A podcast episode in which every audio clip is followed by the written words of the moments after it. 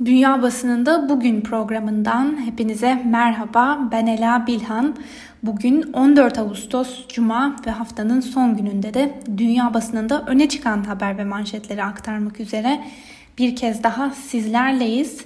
Bugün bültenimize İsrail ve Birleşik Arap Emirlikleri arasında imzalanan normalleşme anlaşmasına ilişkin aktarılan haberlerle başlayacağız. ABD Başkanı Donald Trump dün İsrail ve Birleşik Arap Emirlikleri'nin ilişkilerini tamamen normalleştirmek için anlaşmaya vardıklarını duyurdu. Anlaşma İsrail'in Batı Şeria'daki ilhak planlarını askıya alması karşılığında Birleşik Arap Emirlikleri ile ilişkilerinin de tam normalleşmesini öngörüyor. Anlaşmayla beraber İsrail'in Filistin topraklarını ilhak etmeyi durdurması konusunda böylece bir anlaşmaya varılmış oldu. Birleşik Arap Emirlikleri ve İsrail ayrıca işbirliği yapma ve ikili ilişkilerin tesisine yönelik bir yol haritasının belirlenmesi konularında da mutabakata vardılar. Öbür taraftan Filistin yönetimi lideri Mahmut Abbas ise anlaşmayı sert bir dille reddettiklerini ve kınadıklarını açıklayarak anlaşmayı Filistin halkına yönelik bir saldırı olarak niteledi ve anlaşmanın Filistin davasına yapılan bir ihanet olduğunu söyledi. Gazze şeridini kontrol eden Hamas da anlaşmanın İsrail işgaline ve suçlarına karşı verilmiş bir ödül olduğunu belirterek Filistin halkına fayda sağlamıyor açıklamasını yaptı. Ve tabii ki İsrail ve Birleşik Arap Emirlikleri arasında imzalanan bu anlaşma bugün New York Times'ın da gündem maddelerinden biri. New York Times'ın aktardığına göre Netanyahu diplomatik kazanç elde etmek için sorunlu görülen ilhak planını bile geride bıraktı. Gazeteye göre ilhak planı Netanyahu'yu uzun bir süredir e, hareket etmesini zorlaştıran dar bir köşeye sıkıştırmıştı. Birleşik Arap Emirlikleri ile yaptığı bu anlaşma e, İsrail Başbakanı'na yeni bir hareket alanı kazandıracak.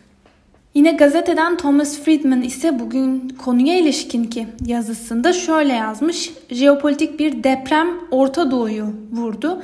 İsrail Birleşik Arap Emirlikleri anlaşmasının etkileri kısa ve uzun vadede tüm bölgede hissedilecek ve iki ülke arasında yapılan bu anlaşma Washington Post gazetesinin de gündeminde. Gazetede öne çıkan birkaç yorumu sizlere aktaralım. Dap e, Kutab'ın bugünkü yazısına göre İsrail ve Birleşik Arap Emirlikleri arasında anla, e, imzalanan bu anlaşma Filistinlilerin ve Arap dünyasının talep ettiği ve ihtiyaç duyduğu barışa bir hakarettir. Bununla ilgili büyük bir sorun var. Bu gerçek olmayan bir girişim. Ee, anlaşma İsrailler ve Araplar arasında kısa vadede asla barış getiremez. Gazeteden Dennis Ross ise bugün şöyle yazmış. İsrail ve Birleşik Arap Emirlikleri arasında dün imzalanan bu anlaşma barış adına atılmış önemli bir adım ama aynı zamanda Filistin'e de kritik önemi olan bir sinyal bu. Filistinlilere barış için kimsenin onları beklemeyeceğinin işareti niteliğinde. Alman basınından Deutsche Welle'nin konuya ilişkin aktardığı habere göre de İran, Filistin ve Türkiye İsrail ile Birleşik Arap Emirlikleri arasında varılan ilişkileri normalleştirme anlaşmasına tepkili yaklaşırken Birleşmiş Milletler ve Fransa e, hem kararı hem de İsrail'in ilhak planını askıya almasını memnuniyetle karşıladıklarını açıkladı. İngiliz Independent gazetesi ise haberi Trump istediği Orta Doğu anlaşmasına ulaştı başlığıyla duyurdu. Öbür taraftan İsrail medyası Birleşik Arap Emirlikleri ile İsrail arasında normalleşme anlaşmasının imzalamasına zemin hazırlayan arabulucuların kimliğini açıkladı.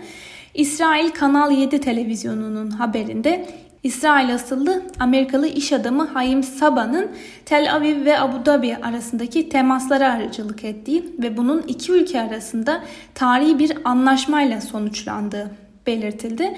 Kanal 7 televizyonu aynı zamanda ABD Başkanı Donald Trump'ın damadı ve danışmanı olan Jared Kushner'ın da Tel Aviv ve Abu Dhabi yakınlaşması için çalıştığını aktardı. Anlaşmaya ilişkin aktarılan bu haberlerin ardından Amerikan basınının diğer gündem maddelerine de hızlıca göz atalım.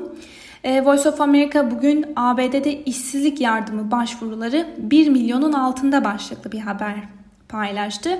Bu habere göre Amerika'da işsizlik yardımı başvurusunda bulunanların sayısı geçtiğimiz hafta koronavirüsü pandemisinin başlamasından bu yana ilk kez 1 milyonun altına indi. Ancak Reuters haber ajansına göre bunun nedenlerinden biri haftalık 600 dolar tutarındaki işsizlik yardımının süresinin dolmasının kimilerini başvuru yapmaktan caydırmış olması. Reuters'ın iktisatçılar arasında yaptığı ankette ise son hafta 1 milyon 200 bin kişinin işsizlik başvurusu yapacağı tahmini çıkmıştı. Öbür taraftan işsizlik yardımı başvuruları Mart ayı sonunda ise 6 milyon 867 bine yükselerek bir rekor kırmıştı. Washington Post'ta ekonomiye ilişkin e, aktarılan bir yazıyla devam edelim. Zenginler için resesyonun sonu gelmişken diğer herkes için devam ediyor başlıklı. Çalışma Bakanlığı'nın paylaştığı verileri analiz eden gazeteye göre en yüksek ücretle çalışanlar iş yerlerine geri dönmeyi başardı. Ancak saatte 20 doların altında kazanan ve salgının başından bu yana işini kaybedenlerin yarısından fazlası ise hala işlerine geri dönemedi. Sıradaki haberimize geçelim. Belarus'ta devlet başkanlığı seçimini Lukashenko'nun kazandığının açıklanmasının ardından on binlerce kişi seçimlerde yolsuzluk yapıldığı iddiasıyla sokağa çıkıp kararı protesto ettiklerinde sert bir polis şiddetiyle karşılaşmışlardı ve binlerce kişinin de gözaltına alındığı bildirilmişti. Washington Post bugün yorum köşesinde Belarus'ta yaşananları birkaç cümleyle şöyle özetlemiş. Ee, Beyaz Rusya'nın geleceği bir kez daha çalındı. Bu sırada Lukashenko plastik mermilerle ve baskıyla bu meseleyi de halletmeye çalışıyor. ABD'de demokratların başkan adayı olmaya hazırlanan Joe Biden yardımcısı olarak Kamala Harris'i seçtiğini duyurmuştu. Washington Post gazetesinden Martha Jones ise bugün e, köşe yazısında Kamala Harris'in ilk kadın başkan yardımcısı adayı olmasını şu sözlerle değerlendirmiş. Kamala Harris bu ülkede ilklerin kadını olabilir ama bu zaten politik iklimin ve tarihin bize dayattığı bir zorunluluktu. Günlerdir dünya basınını meşgul eden bu konu bugün de yine en çok konuşulanlar arasında. İsviçre merkezli Neue Türker gazetesinin paylaştığı köşe yazısında Kamala Harris ile ilgili şu ifadelere yer verilmiş. Seçim sonucunu belirleyen takım arkadaşları değildir. Amerikan seçimlerinde takım arkadaşlarının seçimi sıklıkla abartılan bir konudur. Oysa gerçekte Amerikalı seçmenin oy pusulasındaki ikinci isimden etkilendiğine dair hemen hemen hiçbir gösterge yok. Kasım ayında ABD'de yapılacak başkanlık seçimlerinde de ikinci ismin pek bir önemi olmayacaktır. Dünyanın konuştuğu bir diğer gündem maddesi ile devam edelim. Ee, Rusya Devlet Başkanı Vladimir Putin yeni tip koronavirüse karşı geliştirilen ilk aşının e, tescil edildiğini açıklamış ve aşıya da Sputnik adının verildiğini söylemişti. İnsan üzerinde test aşaması 2 aydan kısa süren aşı çalışması Rusya Sağlık Bakanlığı'ndan da tescillendi. Bunun üzerine Sovyetler Birliği'nin uzaya gönderdiği ilk uydudan adını alan Sputnik aşısına dünyadan da tepkiler gelmeye devam ederken uluslararası uzmanlar da aşıya temkinli yaklaşıyorlar ve konuyla ilgili medyada haliyle ikiye ayrılmış durumda. Rus basınından RIA Novosti, Batı'nın kibrine inen darbe başlığıyla aktardığı yazıda Sputnik isimli aşıya yöneltilen eleştirileri kıskançlık, jeopolitika ve ön yargılarla dolu bir kampanya olarak tanımlamış. Fransız Le Figaro gazetesi ise Ruslar ve dünya için büyük tehlike başlığıyla aktardığı haberde şu sözlere yer vermiş. Putin onaylanması için gerekli test fazları tamamlanmadan aşıya izin vererek kendi halkını nihayetinde etkisiz ya da tehlikeli olabilecek bir ürüne maruz bırakmış oldu. Diğer yandan da dünyaya sahte bir umut vererek fark ayrı bir riske girdi. Putin'in kanıtları da güvenilir bilimsel veriler değil, aşı yaptırdığı kızının iyi olması. Ee, Belçika merkezli De gazetesi ise şöyle yazmış. Bu aşı başkanı kendi halkı nezdinde yeniden ciddi anlamda popüler hale getirebilir. Ama pandemiyle mücadelede küçük jeopolitik oyunlar ve hırs olmamalı. Tek önemli olan tehdidin önlenmesi ve aşının herkese ulaştırılması ve aşının etkili olması. Euronews ise aktardığı haberde şöyle yazmış. Bilim çevresinden bazı kesimlere göre tüm deneme aşamalarını tamamlamayan aşıya onay veren Kremlin itibarını insan sağlığından önce tutuyor. Bu haberlerin ardından e, bültenimize İngiliz basınıyla devam edelim. Daily Mail gazetesinin Birleşik Krallık Ulusal İstatistik Servisi'ne dayandırdığı bir habere göre 19 Haziran 31 Temmuz tarihleri arasında ülkede koronavirüs enfeksiyonu ile ilgisi olmayan grip ve zatürreden e, ölenlerin sayısı 6626'ya ulaştı. Öte yandan aynı dönemde 2992 kişi de yeni tip koronavirüsün yol açtığı hastalıklardan hayatını kaybetti. Yine gazeteye göre en son benzer bir eğilimde Mart ayında kaydedilmişti. E, İngiltere'deki verilerin analizi ilginç rakamları da gün yüzüne çıkardı. Buna göre ölümlerin %96'sının virüs bulaştıktan sonra 60 gün içinde gerçekleştiğini ve bu 60 günlük süre içerisinde ise ölümlerin %88'inin ise 28 gün içinde gerçekleştiğini ortaya koydu. The Guardian'da öne çıkan bir haberle devam edelim. İngiltere Ağustos ayı başında uygulamaya koymayı planladığı önlemleri gevşetme planını cumartesiden yani yarından itibaren uygulamaya başlıyor.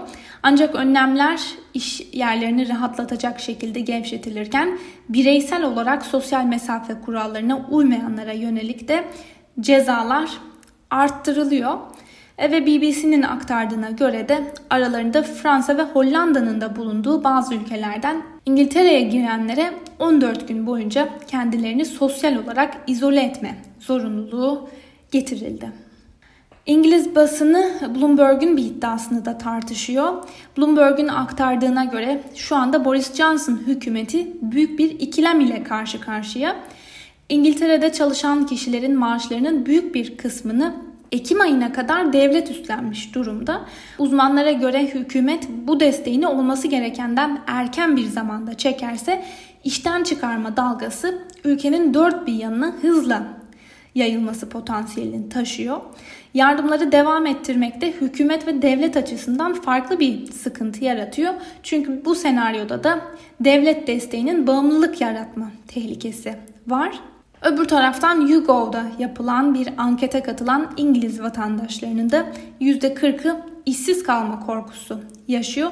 %60'ı ise ekonomideki durgunluğun en az 18 ay daha sürmesini bekliyorlar. İtalyan basınından Rai News'un aktardığı bir habere de göz atalım. İtalya'nın iki gündür tartıştığı bu habere göre İtalya'da Başbakan Giuseppe Conte ve kabinede yer alan diğer birkaç bakan hakkında hükümetin izlediği koronavirüsle mücadele stratejisi nedeniyle 200'den fazla suç duyurusunda bulunulduğu bildirildi. Hükümet üyeleri görevi kötüye kullanma, kasten adam öldürme ve vatandaşlık haklarının kısıtlanmasıyla suçlanıyor. Ancak basın dairesinin bildirdiğine göre savcılık 200'den fazla suç duyurusundaki iddiaları dayanaksız bulduğu için dosyaları kaldıracak. Almanya'nın gündemini son iki gündür meşgul eden bir diğer haberle devam edelim. E, Deutsche Welle'nin aktardığına göre Almanya'nın Bavyera eyaletinde yurt dışından dönenlere uygulanan 44 bin koronavirüs testinin sonucu açıklanmadığı için koronavirüse yakalandığı tespit edilen yaklaşık 900 kişi günlerdir normal hayatına devam ediyordu. Öbür taraftan eyalet başbakanı Markus Söder test sonuçlarının sahiplerine zamanlıca ulaştırılamaması nedeniyle kamuoyunun büyük tepkisini çeken Bavyera Eyalet Sağlık Bakanı Melania Humlun e, istifa dilekçesi vermiş olmasına rağmen ona olan güvenin sürdüğünü ve Humlun e, bakanlık görevinde kalacağını açıkladı. Türkiye'yi yakından ilgilendiren Doğu Akdeniz gerilimine ilişkin aktarılan bir haberi de sizlere aktaralım. Fransa, Yunanistan ve Kıbrıs Cumhuriyeti Türkiye'ye Doğu Akdeniz ve Libya politikalarından ötürü yaptırımlar uygulanmasını istiyor. Ayrıca diplomasi kulislerinde Paris'in Türkiye ile AB üyelik müzakerelerinin de resmen durdurulmasını gündeme getirdiği konuşuluyor. Deutsche Welle Türkçe'nin sorularını yanıtlayan dış politika uzmanı Christian Brakel, Türkiye'ye yönelik atılacak adımlar konusunda Avrupa Birliği içerisinde görüş ayrılıkları olduğuna, üye ülkelerin iki ayrı kampa bölündüğüne dikkat çekiyor. Christian Brakel son dönemde Türkiye'nin attığı adımların altından kalkılması zor bir şekilde gerilimi tırmandırdığına dikkat çekerken bunun bir yol ayrımını da beraberinde getirebileceği yorumunu yapıyor. Ve son olarak Çin basınından Global Times'ın gündemine taşıdığı bir habere göz atalım. Çin hükümet yetkilileri yaptıkları bir açıklamada Asya'nın en büyük deniz ürünleri ve toptan satış pazarı olarak bilinen Pekin'in güneyinde bulunan Xinfandi pazarının bölgede artan koronavirüs vakaları nedeniyle kapatılacağını duyurdu. Ancak Global Times gazetesine konuşan uzmanlar 20 milyon nüfusa sahip şehrin meyve ve sebze ihtiyacının yaklaşık %90'ını karşılayan Xinfandi pazarının kapatılmasının şehrin gıda tedariğine zarar verebileceği konusunda uyarıyorlar. Sevgili Özgürüz Radyo dinleyicileri, bu haberle birlikte bugünkü programımızın da sonuna geldik. Haftaya pazartesi günü aynı saatte görüşmek dileğiyle. Hoşçakalın.